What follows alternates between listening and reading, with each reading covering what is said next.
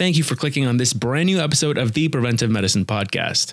Before we get into this episode, we want to let you guys know that we are starting a mailing list because we decided we're going to need a better way to reach you all in the case that, for whatever reason, our social media goes down once again.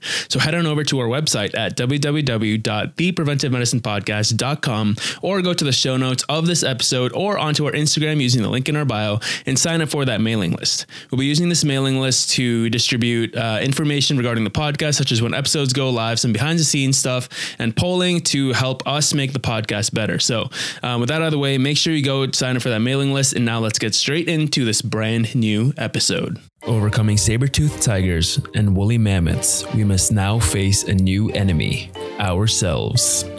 With the rates of diseases such as heart disease, stroke, diabetes, depression, and many others ballooning, we must find a better solution to these modern epidemics.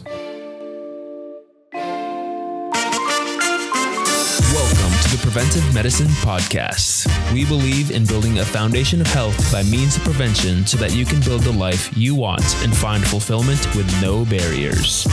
Hear from experts around the country on how to take your health into your hands. Take control and build a foundation of health for the life that you want to live. And now, here's your hosts, Jason Garrett and Raghav Sharma.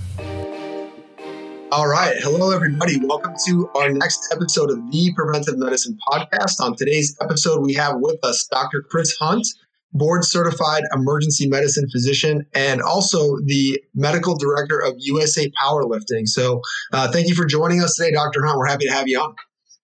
Hey, guys. How's it going? Not bad. Not going on today. Yeah. But uh, yeah. so basically, for, first question we have for you, just uh, you know, tell us a little bit about yourself. Why did you end up, or how did you end up in emergency medicine, and um, kind of just talk about your role as medical director in USA Powerlifting. Yeah, um, I ended up in USA. Or, well, I'll start with the emergency medicine question. I ended up in emergency medicine. Um, because originally I wanted to do ortho because I'm an American guy and I like sports and uh, that's what you're supposed to do, right? And that's, I was like, well, exactly I don't really like the OR at all because I like to, you know, sneeze and go to the bathroom, and I have to scratch my face a lot. So that was not Just a, be a, human being. Yeah. Yeah. So I ended up with emergency medicine more because I, I think I'm kind of an adrenaline junkie. Um, and I like critical care and I like the algorithmic thinking, and I like the fact that uh, every patient is kind of a new patient. You know, it's just a new approach to everybody. And then the other piece of that is I like the fact that emergency medicine is kind of you kind of have to treat everybody no matter what, and that really gets to the humanist side of medicine for sure. So that really appealed to me. Um, the medical director thing. Um, how did I get into that? I don't know. um, I've been in the organization a million years. Um, so actually, I just was trying to figure out with my schedule how I could go to USAPL Raw Nationals again, and I had to make some schedule changes. And the entry form's not open yet, but um, I was reflecting on that, and I was like, "Wow, I've actually done." Open nationals either equipped or raw every year since I was 23 and I'm going to be 39 this year. So wow. technically I'll age out into masters. So yeah, I'm, I'm like, um, I think the, the opening line from my email to my partners to request a vacation shift was out of the depths of my enlarging prostate and through my butt, somehow I got a, uh, a qualifying total for Raw Nationals again this year. So um, yeah, but that said, um, was nominated for uh, the position back in 2014, and so I've been doing this for a bit now. I think Mike Rodacker was the one that did it before me. I don't know him, but um, yeah, I've kind of taken it over, and we've had a lot of issues and challenges, and this and that that have been along the way, and then COVID now, and that's been a huge yeah. battle. Oh yeah, and a, and a pain in everyone's ass. Um, and so, what what has that been like in terms of you know your role as medical director in these obviously strange times for everyone? Have they have you been doing a lot of consulting with the leadership for them to figure out yeah, you know, yeah, to make yeah, on and off. Um, did a, a meeting with them, and so it's mostly my job is email because everybody's everywhere throughout the country.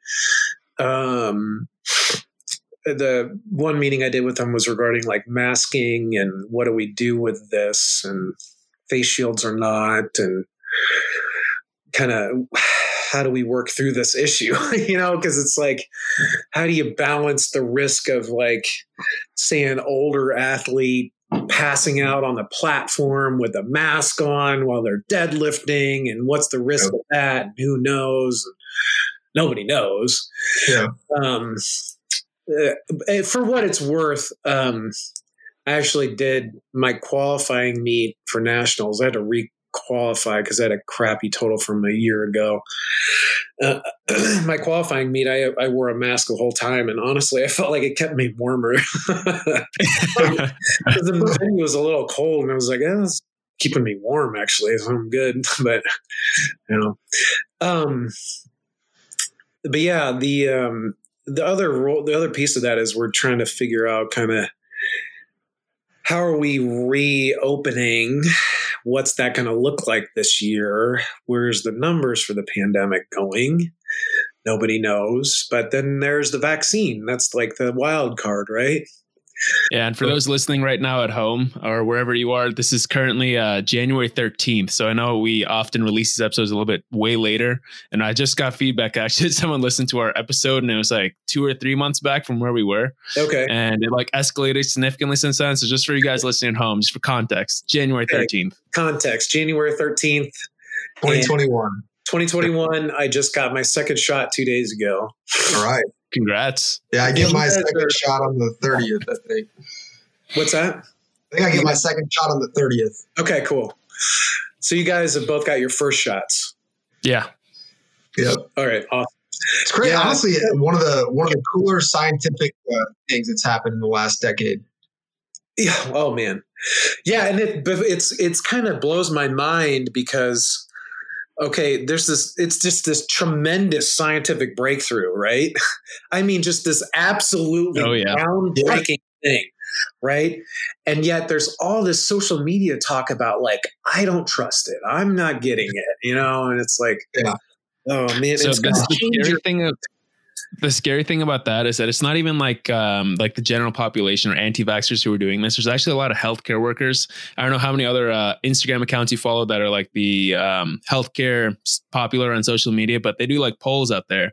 Um, and our last guest, uh, Dr. Hayter, your heart doc, he had like a poll where he asked healthcare workers, "Are you going to get the vaccine or not?" And a majority of them, I think it was like 50 i don't want to quote a number here but i think the majority of them said they wouldn't get the vaccine and that's the scary part to me It is scary. So- it's scary. There was an it's, along those lines. There was an article about um, healthcare workers in nursing homes in Ohio and how like something like sixty percent of them are not going to get vaccinated in nursing homes, and it's like. I- There's been article upon article about like these are the people that are dying. Yeah. Like, gotta Yeah. do this, you know. Yeah. But, Yeah. um, I, I, you know, I, I don't know what the right approach is here, um, because you know you can't do the heavy-handed approach because people don't want to stick a needle in their arm with something heavy-handed, right?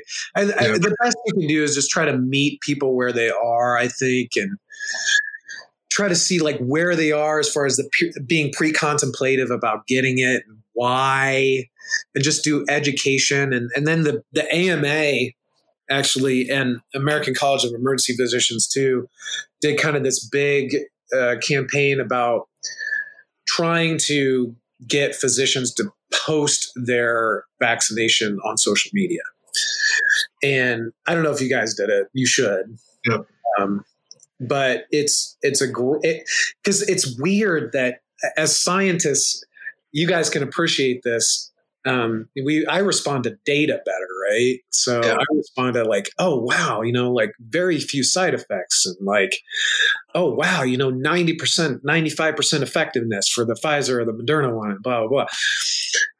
Um, but that's not where, the way the general population works. The general population responds to anecdotes, right? So I think that's why the AMA and ACEP did this whole push of like get this out on your social media of you sticking the needle in your arm, being like, I'm cool. So um, I I kind of did it like one better I was like, all right. So on when I got my second shot, because the second shot is supposed to be the one where you get like the body aches and the fever and the this and the that's.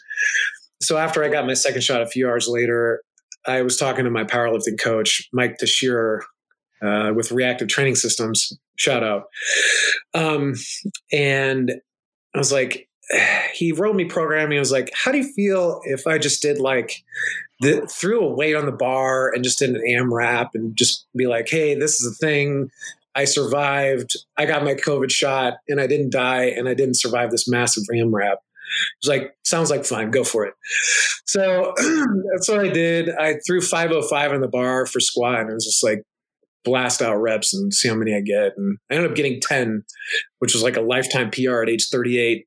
So it's like, I mean, don't get me wrong. I was like crumpled up in a ball on the floor, ready to fall up.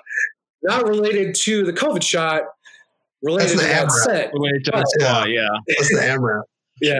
I don't think that Yeah. people who uh, have lifted something like that will experience anything like that's way beyond what a shot will probably be like. Yeah, I know um, Austin Baraki from Barbell Medicine. He posted something similar. Like while he was training after his second shot, he said, you know, mild headache, and then training went just fine. So like no symptoms at all, basically. Um, but yeah, I think. But the weird thing is, you know, I feel like people who may follow you or like people who follow us or you know Barbell Medicine, those kind of. It's like self-selective of people who are already like us. So, you know, it's like the people who need to see it are the people who probably are not, may not be following us at all. Yeah, yeah, and that's fair, and um, for sure. Um, you, you like to think that you have an eclectic group of people that are in your social media, but you know, usually you have like-minded people that are in your social media circle, right? Um, yeah, it, it kind Yeah. of is what it is, right? Yeah. All right, I'm gonna play bad cop now. We could probably talk about the vaccine and COVID forever, but we're gonna stay we're gonna stay on topic. Otherwise, it's gonna end up as a three hour podcast, And Rob Uh, always has to want. bring me back to which back to I don't want to put everyone through. So, All right. um, obviously, your background um, as a EM physician, which we haven't had on the podcast actually, so that's incredible um, that we have your perspective. But also uh, with a foot in powerlifting, not just a foot. You've been what 20 years almost in powerlifting now. Oh, Right. 22. You said 23 to 40, right? well, I was, yeah, and then there was years before that, and I competed. Yeah. Anyway, so you have a really unique perspective. That's the point of the what I was trying to say. But Yeah. um, kind of the question we ask all of our guests to start off is, what does preventive medicine mean to you? Oh man, emergency medicine is like the dead opposite of preventative medicine, right? yeah, I was thinking about this and was like, what insight can I have for preventative medicine uh, for as an emergency physician? Uh, don't drink and drive. Don't smoke crack.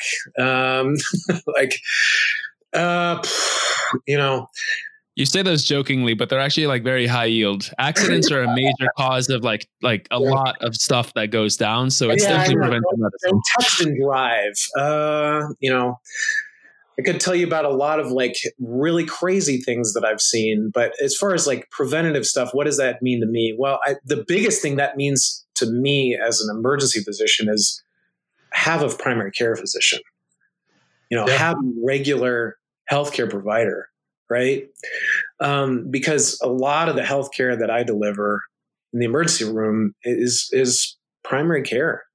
Um, and right or wrong, um, I mean, I'm happy to do whatever. I, I love all my patients, even if they're difficult. I, most of my patients are great. Um, but at the end of the day, the best thing that you can do for yourself is just to do preventative maintenance. And toward that line, what does preventative medicine mean to me? Well, I was medical director for USA Powerlifting, diet and exercise. Right? That's the best thing that you can do for yourself. So I was pleasantly surprised. I got my own labs back from a life insurance exam yesterday, actually. Um, and I open them up, and mind you, like I'm I'm anti cardio. Like I am the most anti-cardio person you can be. And you know the AMA has like position statements on like you're supposed to do you know 30 minutes of cardio x number of times a week and blah blah blah. And I'm I'm so anti-cardio. So um, but I've been lifting for many years and I have a fairly healthy diet. I'd like to think you know heavy on vegetables heavy on lean proteins. And then the only variables really are carbs and fat uh, and healthy fats but um, just to, just for fun, the night before I had an entire large pizza and a six pack of beer before I got my labs. Down and back, and my triglycerides were like ten points below normal, and my LDL cholesterol was like ten po- points below normal.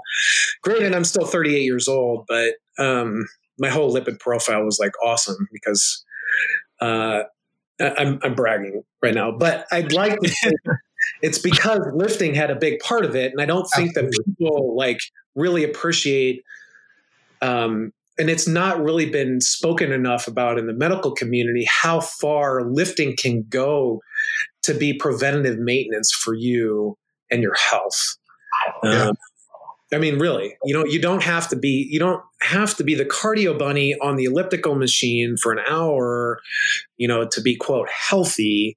If and especially if you don't enjoy that, and I I hate that, you know, and there's a lot yeah, of people don't like it.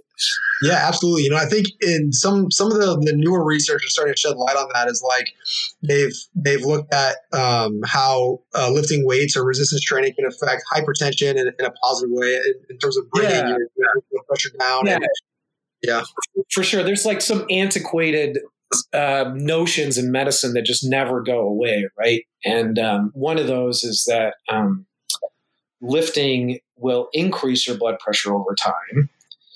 Um, and that's actually been demonstrated to be categorically false. And in fact, there's been some newer studies that have demonstrated that lifting may be better than your blood pressure, better for your blood pressure than cardio if you compare them head to head.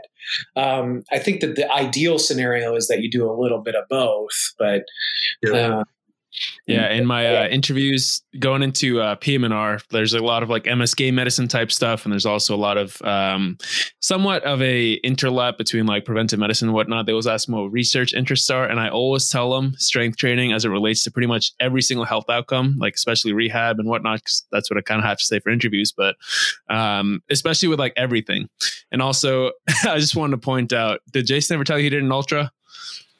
Yes. Oh yeah, during yeah, 30 years, I, was training, I was training for cardio, anti cardio. Never desire to do this. Never desire to do ever in my time.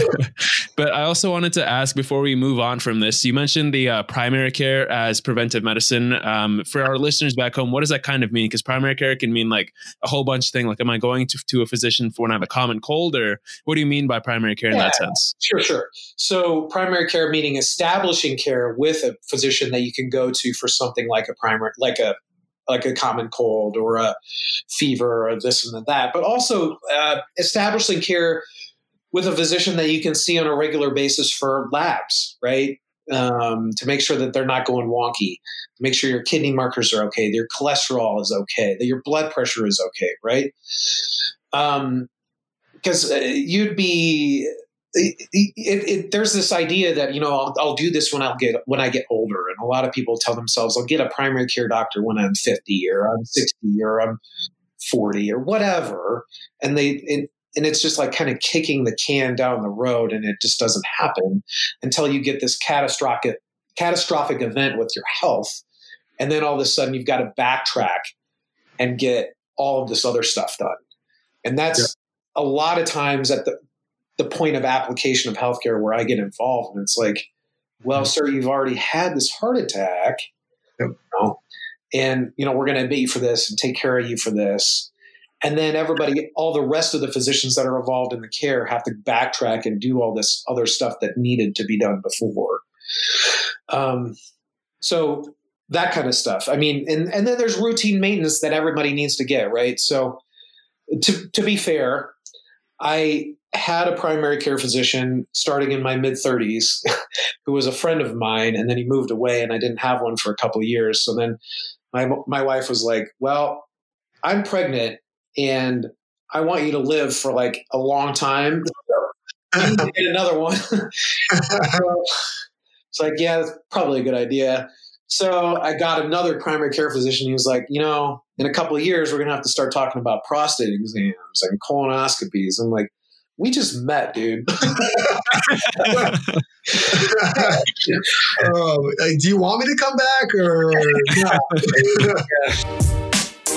I don't know if you're aware, but we also have a lot of content going alongside each episode over on our Instagram page. So if you aren't already following us there, make sure to go do so at Prevent Pod. We have a lot of content relating to each episode, including waveforms, different quotes that you can share with your friends and help us spread the message of preventive medicine. And with that, let's get back to the show. But but these are the things that need to happen, right? These are the things Absolutely. you need to get, right? Especially men, right? Um, men go by the wayside. You know, women have the benefit curse uh, of having an OBGYN and having it, you know, pelvic exams and cervical exams, but then that acts as a access point for primary care. Yep. And men go by the wayside because they, I don't know, we, we convince ourselves we're invincible or something. Um, and then we also don't have to get routine maintenance for a lot of reasons.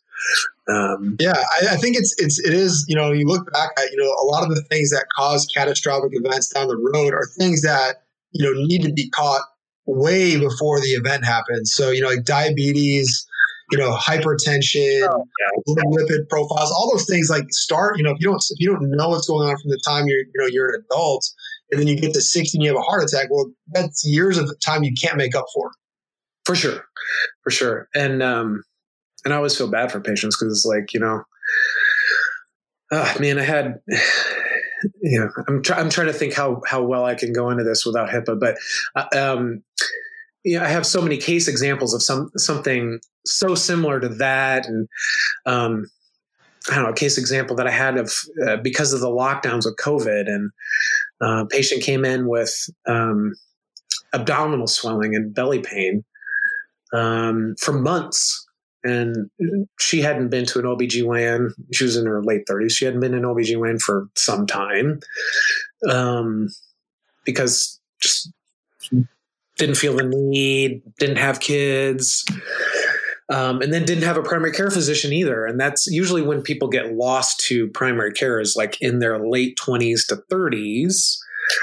And so, anyway, her complaint was belly swelling. It turns out um, and she didn't get checked out because of COVID and the lockdowns and this and that. Um, and she ended up having ovarian cancer with a, I, I mean, a massively large tumor that had just been growing for months because of the lockdowns. So even now during COVID, you know, we actually put out a campaign saying, you know, we're still here. And the primary care physicians had to put out a campaign saying, we're still here. You know, we can see you for non COVID related things. We need to. Because that poor lady, you know, she's in her late 30s. I don't know. I don't know what happened to her, but um, I, I hope everything turned out okay. But that was it was a massive tumor that was in her belly. I can tell you that. Yeah, we so. and we talked with Dr. Hayter about that. He's an interventional cardiologist, and he was seeing something similar of people with chest pain not going to the doctor because of COVID. Oh. So all these heart attacks, people dying at home because they, yeah. they don't want to go to the hospital.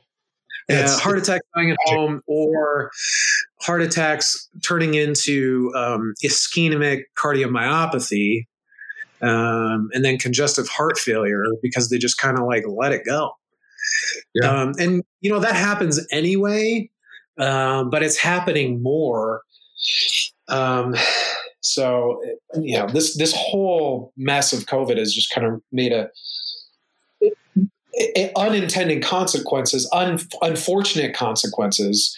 Um, but you know what's the right answer? That and again, we could wax poetic about the lockdowns and COVID and all this stuff for three or four hours. But I'm sure I'm sure other other people will do that for quite some time. But oh, uh, yeah. so in you know for for a lot of our listeners, they may know that Raghav and I powerlift and um, you know may have some you know interest in it. But for those that don't, listeners that don't, can you explain what powerlifting is as a sport? Sure. So powerlifting is um, arguably one of the simplest sports in existence. um, so it's three events: so squat, it's bench, and it's deadlift. Right. Um, and in fact, my best man at my wedding made a joke, and he said that because um, he was talking about my wife and how she was interested seeing me compete in the Arnold. And he was like, oh, okay, what? Why, why is this chick coming to see you compete at the Arnold? I mean, I'll go with you because I'm your lifting buddy, but powerlifting's like boring, dude. and uh, she's like, well, because I like it and it interests me, and you know, like the production value for USAPL has actually gone up quite a bit. So the meets are actually a lot more fun to watch now than they used to be when I first started out. Um, but the joke was that powerlifting is uh, watching um, barbells move against simple Newtonian physics in straight lines. yeah. in, in, just different different versions of standing and laying down. Yep. Yeah. Variations, yeah. Yeah. all of training is essentially the same too. You just do the same monotonous movements over and over and over with maybe some variations. Yeah. Just the funny the funny part of that is is that the human body actually can only move a barbell in so many different planes, right? so um, yeah. So and, and for our listeners, for and when you're in a powerlifting competition, so you have three attempts at each lift, and it goes in a specific order. So you squat first, and then you bench press, and then you deadlift. All are judged by three judges um, and different angles of the lift to, based on different standards that we won't go into. But you either pass the lift or fail the lift based on getting at least two thirds of the judges to tell you it was a good lift. And um, basically, the idea is you're doing one rep. So if you lift it heavier than the next guy in your weight class, then you win. Right, and it's it's a little bit different than just say lifting in the gym, right? Because everybody can be the strongest man in the world in the gym, but you actually have to get a lift to pass in front of three judges, right? So you have to get two white lights out of out of three for each lift that you attempt.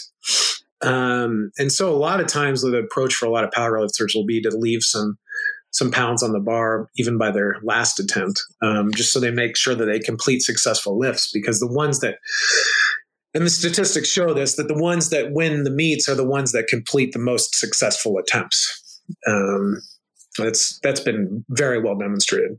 So yeah, so with powerlifting being a sport that's primarily like lifting the most heavy weight and like trying to do as much as you can. Um, a lot of people might think that it's not necessarily the safest thing when you're loading your back with like a five, six, seven hundred pound squatter, like Ray Williams putting a thousand pounds in your back, um, and like traditional uh, parents maybe that aren't exposed to things like lifting and resistance training would say that's super dangerous. There's even doctors out there that say don't go too heavy. You're going to wreck your knees. You're going to wreck your back. You're not going to be like walking around when you're 80. So is powerlifting safe? Okay, so and it's funny you mentioned that because I was told that. I think we all have at some point. I, I had a doctor one time tell me that I shouldn't lift more than 50 pounds. I was like 19 at the time. Like, what are you talking no, about? No, I was told um, when I was in college, wrestling in college, and I was recovering from a knee injury that and I was I was actually competing in powerlifting. Um, I was told that I should not be squatting heavy weights because I won't be able to run around with my kids when I'm in my mid 30s. And I'm like, oh. I'm, I'm, closing in on 40 now, and I've got yeah. my daughters squatting and deadlifting with me in my my 11 year old squatting and deadlifting with me in my gym in my garage and running around with her just fine. yeah, probably better than some of my other cohorts that I wrestled with. You know, you're going to be with because of resistance training. Most of us will probably be running around with our kids and grandkids a lot easier in our 60s, yeah. 70s, and 80s. Yeah. Funny because that's actually been well demonstrated too. So, is powerlifting safe? Powerlifting is extremely safe, and in fact, if you think about it just from a philosophical perspective. Um, you know, what is the most common cause of everyone's demise? Well, it's muscle wasting. It's, it's sarcopenia, right? So you can't get out of bed, and then you have a what stroke? You have a heart attack. You have a this or the that. You fall or you fall and you break a hip, and then you have a bleed into your head. And so, the but the first step in that pathway is muscle wasting. And so if you can do anything to prevent that, then you're on a good trajectory to improve your longevity. Um, so is uh, so is powerlifting safe? Okay. The first coach that I had was a tiny little woman named Judy Gedney. Does this name ring a bell to either of you guys? She, no. Oh, you guys are killing me whippersnappers. All right. So um, she was the first inductee into the USA Powerlifting Women's Hall of Fame. She was an IPF world champion at the I think 99 pound weight class. And right before her 70th birthday, um, she deadlifted close to 300 pounds, so close to three times body weight right before her 70th birthday. She's she was awesome. I think that's pretty good. Yeah, actually, yeah. I had a, a, a personal, Maybe it's a little bit. So before before medical school, I actually worked at a gym and did strength and conditioning coaching and did a lot of powerlifting programming. And I actually um, there's a, a, lifter that that I had then that still keeps in contact with me. He is a retired school superintendent, and I think he's closing in on 70, and he competes in powerlifting now. Um, but he's you know coming up on 70 and hitting deadlift PRs. I think he's deadlifted over 400 pounds at age like 66 or something like that. So just incredible, you know. And he feels probably better than most people do in their late 30s or 40s would be my guess. Absolutely. So, um, yeah, you can do it from very young to very old, right? So I talked about my 11 year old daughter. Um, she weighs all of 85 pounds, and uh, I, I have a video of her that taking 85 pounds on deadlift to the house for 12 reps, um, which is pretty awesome. That's younger than I got. Oh, yeah. She might be the next uh, IPF world champ there. I was I was definitely proud of her. Um, and then I mean my dad. So I got my dad into lifting later in life. Um, and so my dad was an appliance salesman. We had a appliance business growing up, and so I guess maybe that's where I get my strength from. Is we were always delivering appliances um, all the time. Um, but he never really lifted ever, and I started getting him into lifting in his late fifties, and then I think it was like a year or two ago. Um, and mind you, he weighs all of 180 pounds, and he deadlifted um, like 350 for like six reps. He had only been lifting with me for a few years. Um, so and and um, this was immediately, almost immediately after he had a hip replacement. yeah. So uh, yes, powerlifting is safe. Um, and not only so safe that I would argue that it keeps you safer and keeps you healthier and, and living longer. Definitely. And I also do want to add as like a quick thing in there. You might see like people, uh, for example, we had Eddie Coan on the podcast. Oh. He has uh, two hips that got replaced and a knee that got replaced. So if you're going to like the extremes of a sport, I think in any sport, obviously there's going to be injuries and things that aren't quote unquote safe.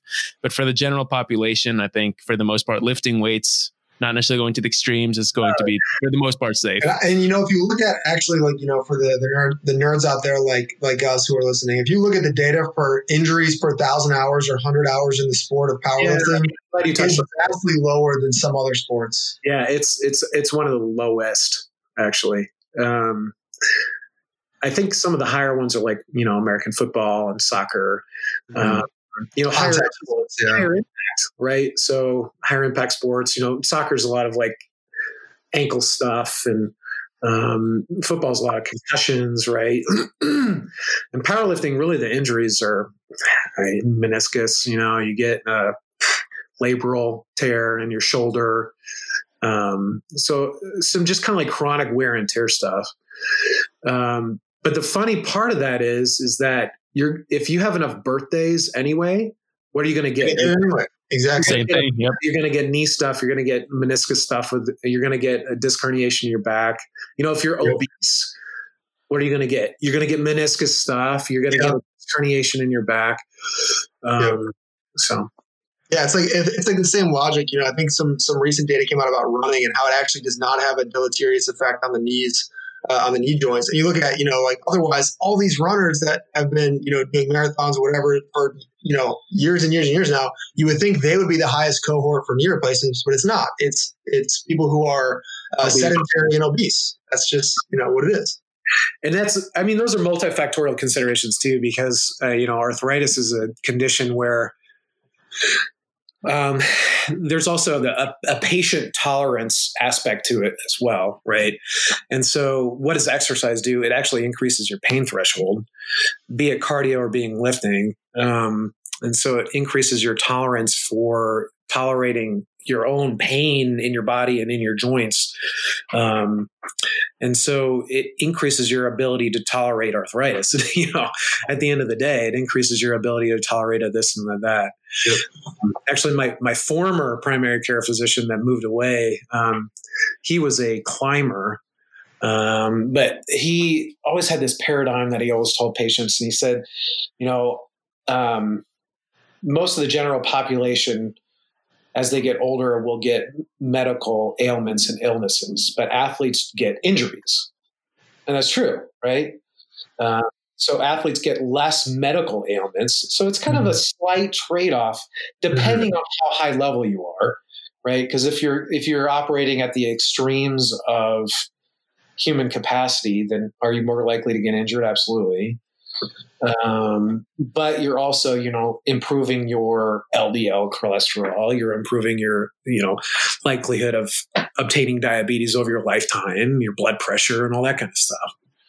Um, and you know, as we talk about powerlifting the sport, you know, I think one of the things that can get overlooked is the ability to bring people into a community where you know most people aren't reaching the extremes of human potential, but they are getting exposed to regular resistance training. Do you think that powerlifting as a sport is a good way to introduce uh, you know lay people into just you know structured resistance training? Absolutely, I think powerlift. So USA Powerlifting's membership has exploded in the last few years. Um, part of that has been because of the effect of CrossFit. People get into CrossFit and then they say, Hey, I like the lifting part of this more. And so then they bridge over into powerlifting.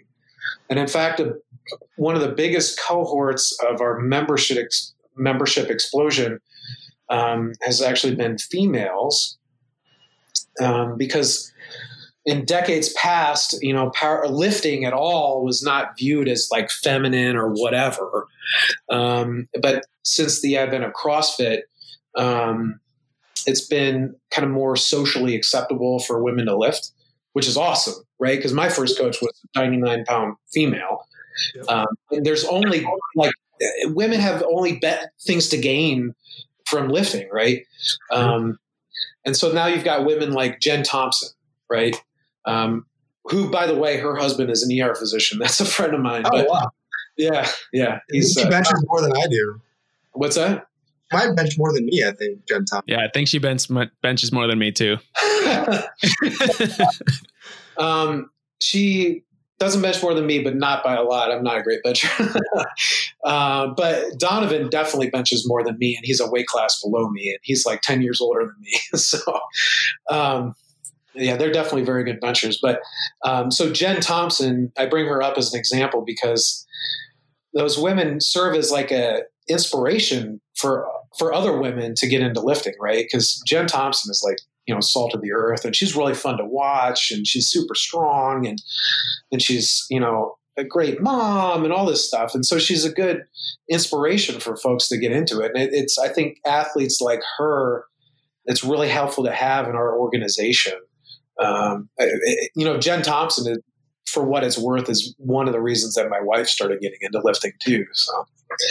Yeah, you know, I think one of the things that you know, as we you know talk about preventive medicine for you know males and females, I think the societal norms or societal pressures um, and obstacles are different, obviously, for males and females. Where like lifting has always been kind of a thing that guys did, um, and was kind of in, in, a reverse sense kind of frowned upon for females to lift. But now we're kind of breaking those down in both science and you know, like you mentioned earlier, anecdote is more powerful for lay people than science is. So you're right. seeing more, more and more women doing these sports and, you know, still fitting those other roles of, you know, that, that I guess are looked at in a positive light. And I think that's encouraging more women to, to get into resistance training and, um, which, which, like you said, is, you know, is an awesome thing. So that's, it's great. Yeah, absolutely. Absolutely.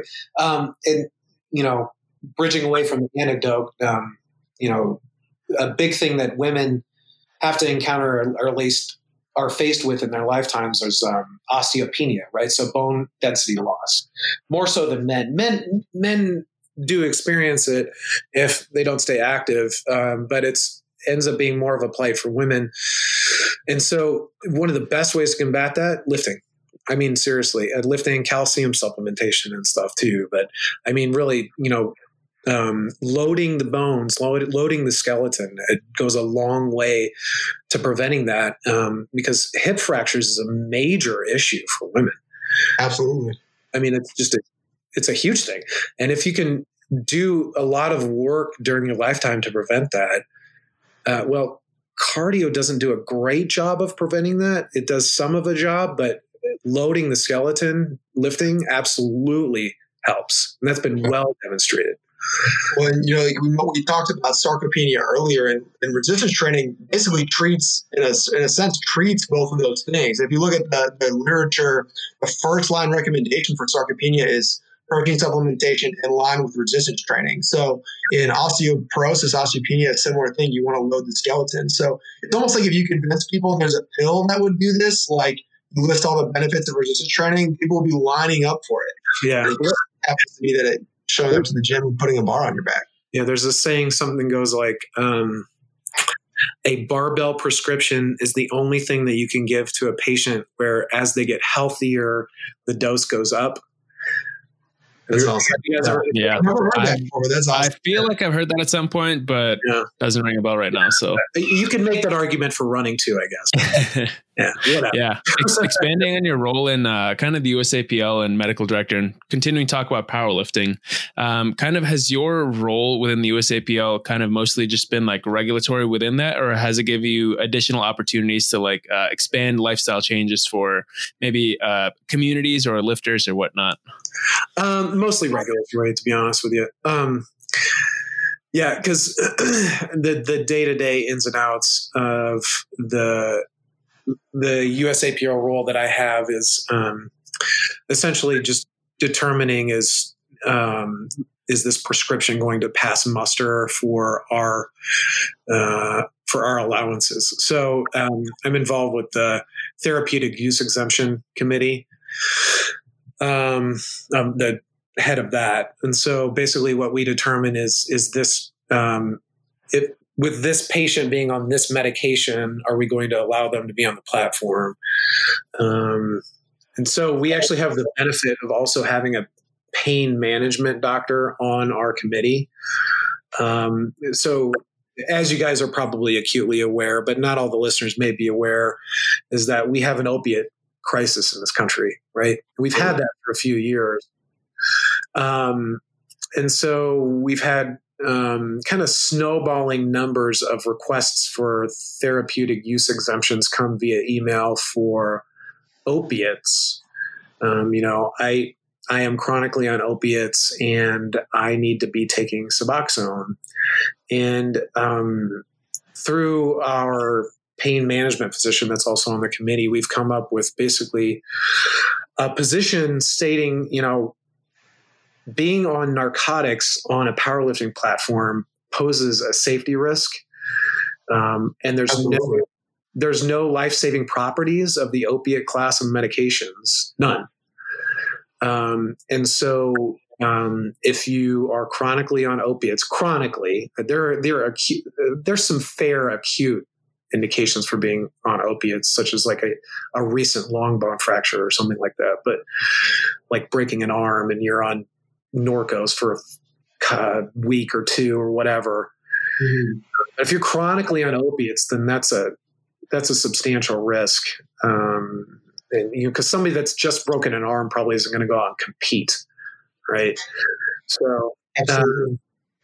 so basically, what what our position statement has been um, for some time now is that we don't allow chronic use of opiates on the platform. So, Yeah.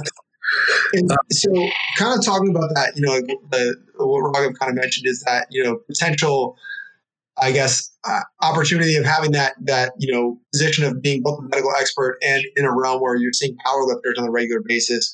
Do you ever see your role or, or have an interest in maybe taking those two and you know combining maybe some sort of outreach from USA Powerlifting into you know lifestyle type of a you know, um, you know, kind of like I think of like the NFL's Play 60.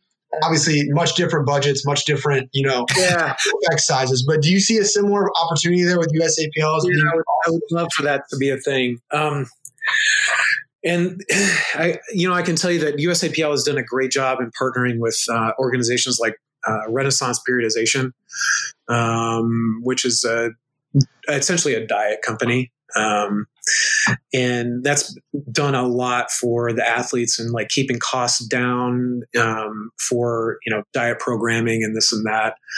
Um, and so USAPL on their end has done a lot of stuff with you know, kind of preventive maintenance and, and everything. Have I um, looked at this as an opportunity? Oh, for sure.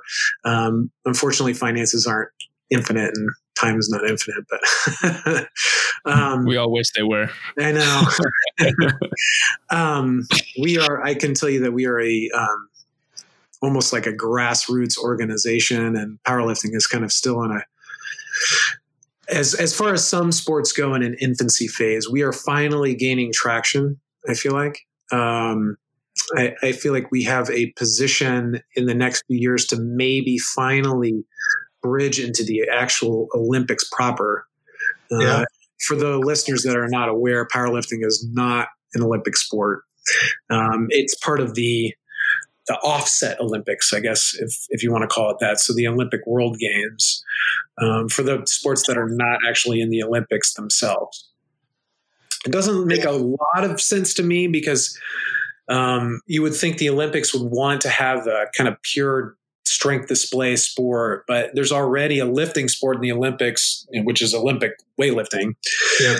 And there's um, a lot of politics involved with that. And then there's some drug abuse issues, in particular steroid abuse considerations, um, because Olympic lifting apparently represents 90% or something of the positive drug doping tests in, in all of the Olympics. And so, so that's a major consideration of the I, I, reading between the lines that um, what the Olympic hesitancy may be for introducing powerlifting as well. But um, it would be nice, and and there has been some talk of joining Olympic lifting and powerlifting into just you know lifting, um, kind of like other sports have done.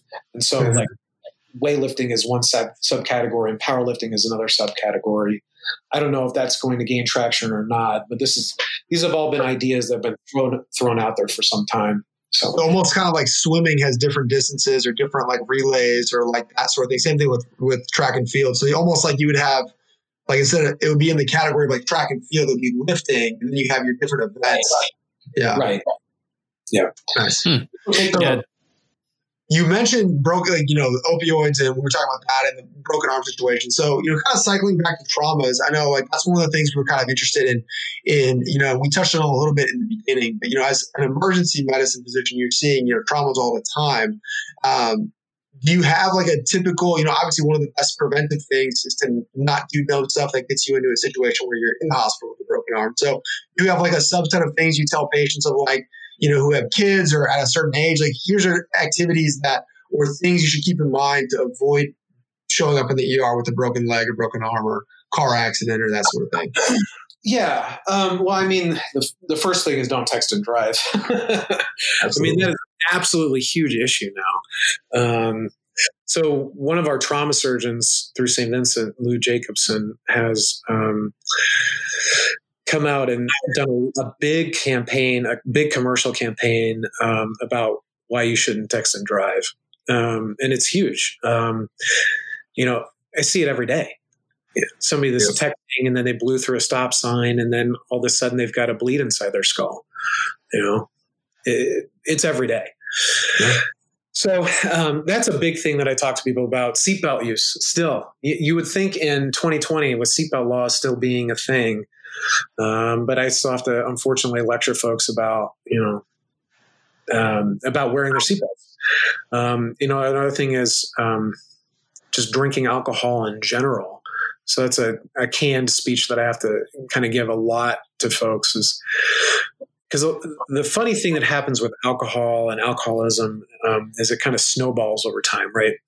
So um, folks will drink, you know, one drink a day, and then it turns into two drinks a day, and then all of a sudden you're drinking a six pack every day, uh, and then your liver function is all of a sudden wacky, and then all of a sudden you realize, oh wait, I drink a lot. You know, I should probably stop. And now you're in alcohol withdrawal because you have this physical dependency. Mm-hmm. Um, and so, a conversation that I have to have a lot with patients is, um, well, you, number one, do you want to stop drinking? Because they have to want to stop. Otherwise, it's not to, it's a non starter, right?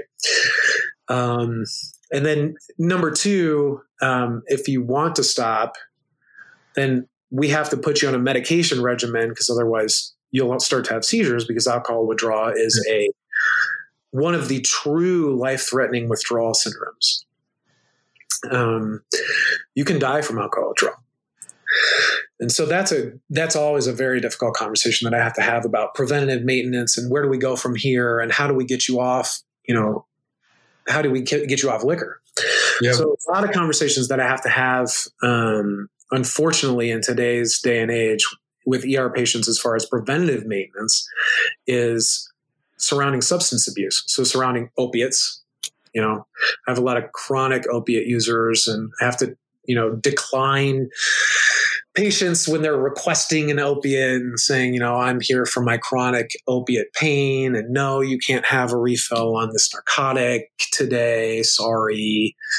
Um, and so those kind of conversations that I have to have. Um, some of the other stuff um, that's, you know, I, I, do have to have on a regular basis is, you know, like weight loss. Um, we have a, Americans are obese. That's a fact. Um, in fact, I will say this for my state. Um, Indiana was the I think the first state to reach 30% obesity in the US like in the yeah, early not a, not a race you want to win. Yeah. been far surpassed by many other states. Um, I think I just saw yesterday there was a state in the Northeast that went down in their obesity rate or BMI rate. I, oh, wow. I forget exactly what state it was, but I think last year was the first time that ever happened. That's awesome. Yeah.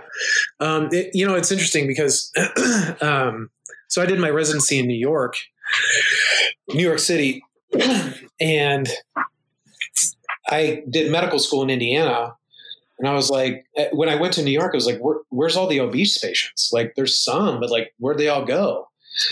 And in, eh, intuitively, I guess I didn't make the connection right away. Um, but it makes sense that in New York City, you walk a lot right? So you have to walk everywhere. Nobody has a car. And so walking is an easy calorie burning activity. Um, so people talk about getting in there 10,000 steps every day. I try to do it. I mean, yeah. my, my, job is easy because I'm on my feet every You're always walking around. Yeah. Uh, but I mean, that's an easy mode of weight loss. And I, and I tell this to patients, you know, if they're pre-contemplative, say, um, just beginning to start to think about maybe losing weight because they've come in with an acute medical issue and it's related to their weight. Say, well, a great way to just get started is just to walk more. Whatever you can do to just walk. I mean, it's it's easy. It's easy on the joints. It's kind of a no brainer, and just to not be in front of your computer like we are right now, um, or to not be in front of your computer like kids are right now with Skyping and stuff for school and watching TV, whatever you can do to just walk. And I know that's really difficult in COVID. yeah. Um, but if you have a pet, a pet is an awesome way to get in way more steps because pets need attention, especially dogs. And so if you can get out of the house and walk your dog three, four times a day, just at least a couple times around the block, it's a, it's a great start. Yeah. And this is why we love this podcast and love to bring the perspectives is because we have things that you're suggesting all the way from just walking your dog all the way up to other very like different things like don't text and drive conversation with alcohol, which people might not think of as necessarily preventive, but when you come at it from different lenses and perspectives, they're all kind of the same thing of preventing further things down the line. But mm-hmm. um, the idea is the same, message is very different. Yeah, uh, the point of application that I exist in the medical field is when somebody has something that is related to their chronic condition. A lot, many, many times, it's it's a chronic thing that has been brewing that they haven't prevented, and then all of a sudden it's this major crisis. And then folks are working to backtrack and undo that thing they could have prevented. Um, that's kind of the realm that I live in, unfortunately. yeah, and then zooming out from your uh, personal experiences in ER doc, we probably should have like um, maybe asked this question way earlier on, so we had more time. But it's a pretty broad question in the sense of, um, in terms of just we've talked about obesity in America, we've talked about all these different things, the opioid crisis. What are the major barriers that you see um, towards a healthier America? Yeah, I think we've hit on a lot of them. Um, the biggest one, honestly, I think is getting out of COVID right now. Yeah. That's immediacy. Definitely. Absolutely. So the biggest barrier to getting out of COVID, getting a vaccine. Get your vaccine. Get a Yep. vaccine. Just please. You know, we're Just all in this we're all in this mess together. Um, literally. And even even if you're healthy, not healthy, as it turns out, 75% of us plus, probably more than that, because COVID is so infective, have to get the vaccine or the illness to get out of this mess. Well, the vaccine isn't going to make you that sick, but I can guarantee you COVID's going to make you sick. So, for reference, this is a total sidebar from your question, but for reference, typically I, um, in a normal month, will intubate one or two patients a month. So, what's intubation? Intubation is where I put somebody on the ventilator machine, which is life support. And so now we're in prime COVID season. In my last block of six shifts, I think I intubated five patients in six days. Yeah. So like way more than I usually do, you know? Um, Well, we and I mean, like just in the last, like I've for the listeners, I actually uh, have had the opportunity to rotate under uh, Dr. Hunt as a medical student. We've seen like in, in my just three, last three months of doing ER, like, it almost seems like some days, like almost half the patients are either COVID positive or we're treating them specifically for COVID. So it's it's Yeah. been insane. It's been Yeah. insane. it's been a lot. It's it's not a lie. It's here. There's no we, we can't have the sense of denial about it.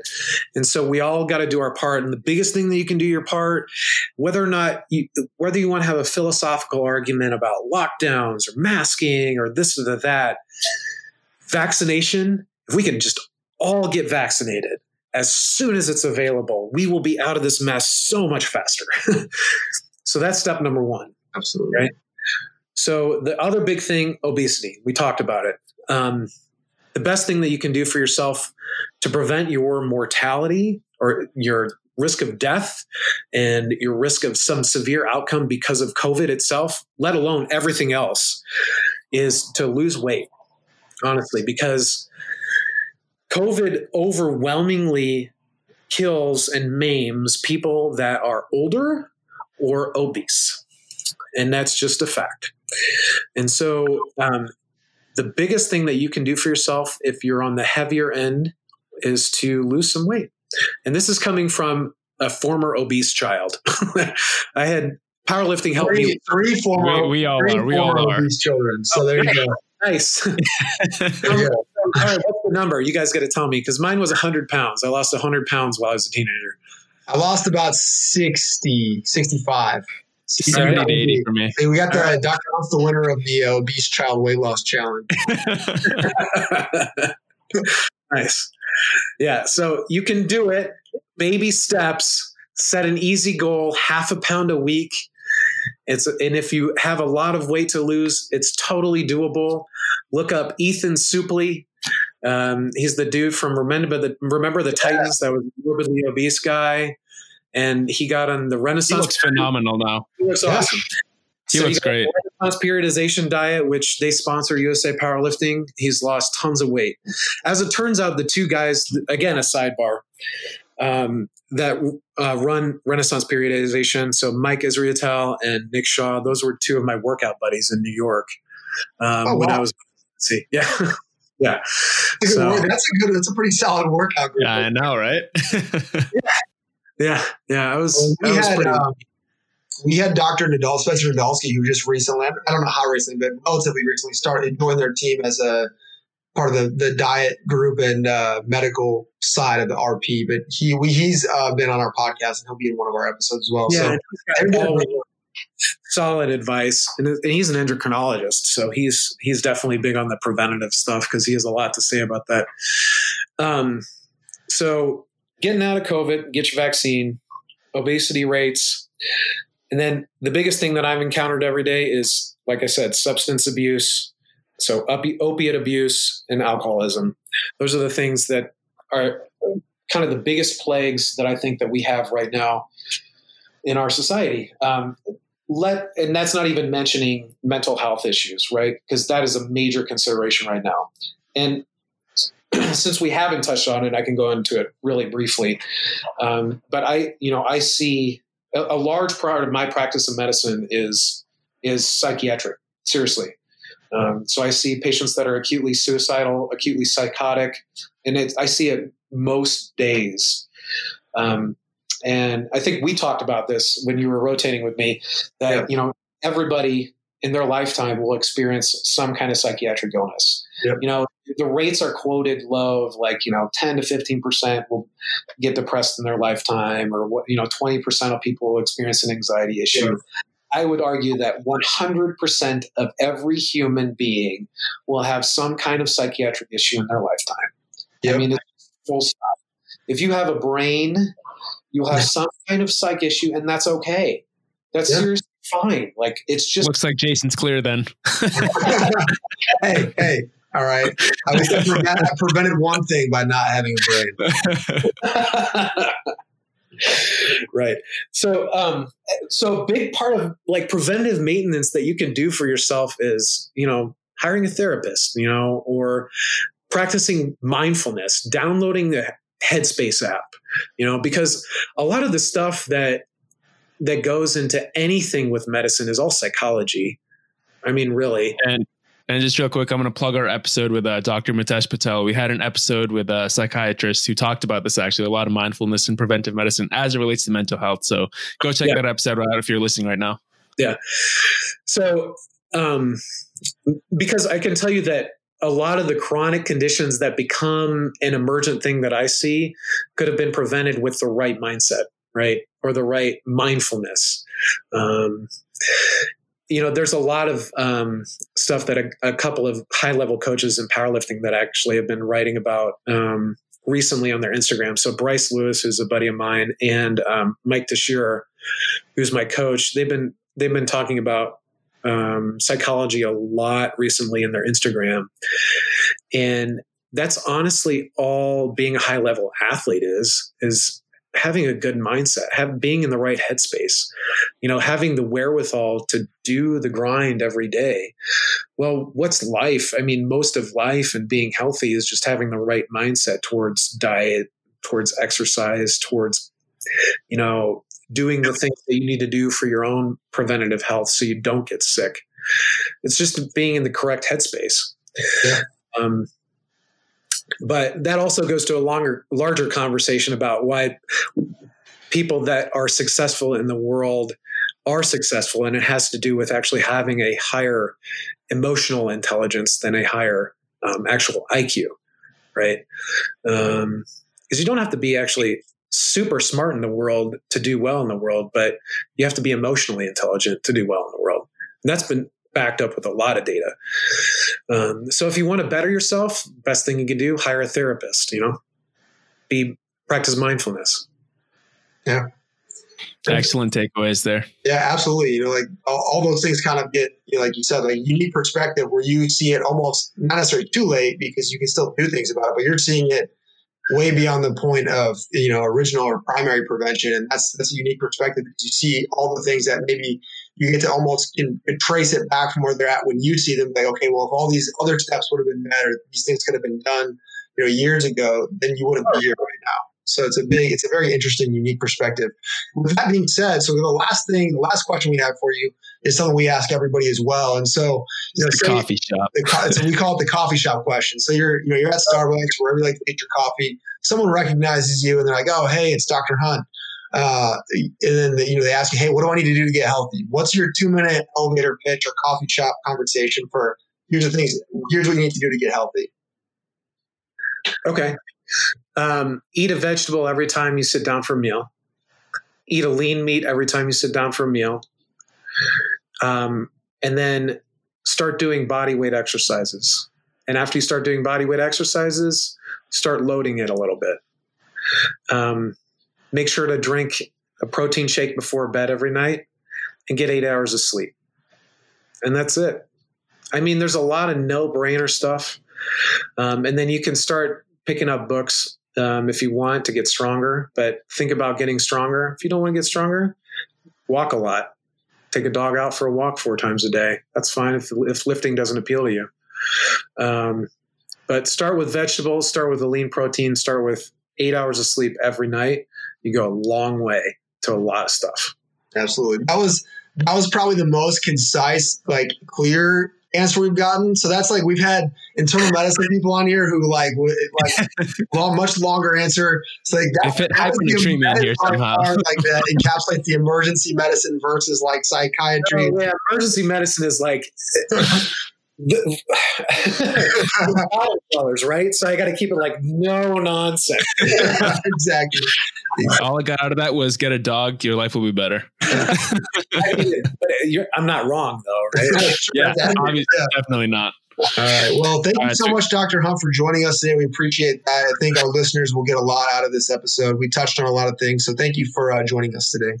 And is there anything you want to plug uh, last minute before we boot you off of here? I just want to plug USA Powerlifting and um, St. Vincent Emergency Physicians, who's my employer, um, because we've been doing a lot of good for a lot of years. We've been fighting this pandemic. Every single one of my partners got vaccinated, um, from my understanding. Um, and we'll all get through this together if we all just get our shots. Hey everyone, this is Raghav. We hope you enjoyed this episode of the Preventive Medicine Podcast. If you want more content and to join in on the conversation, find us on YouTube, Twitter, and Instagram at PreventPod. That's P R E V E N T P O D. Thank you for listening, and we'll see you on the next one.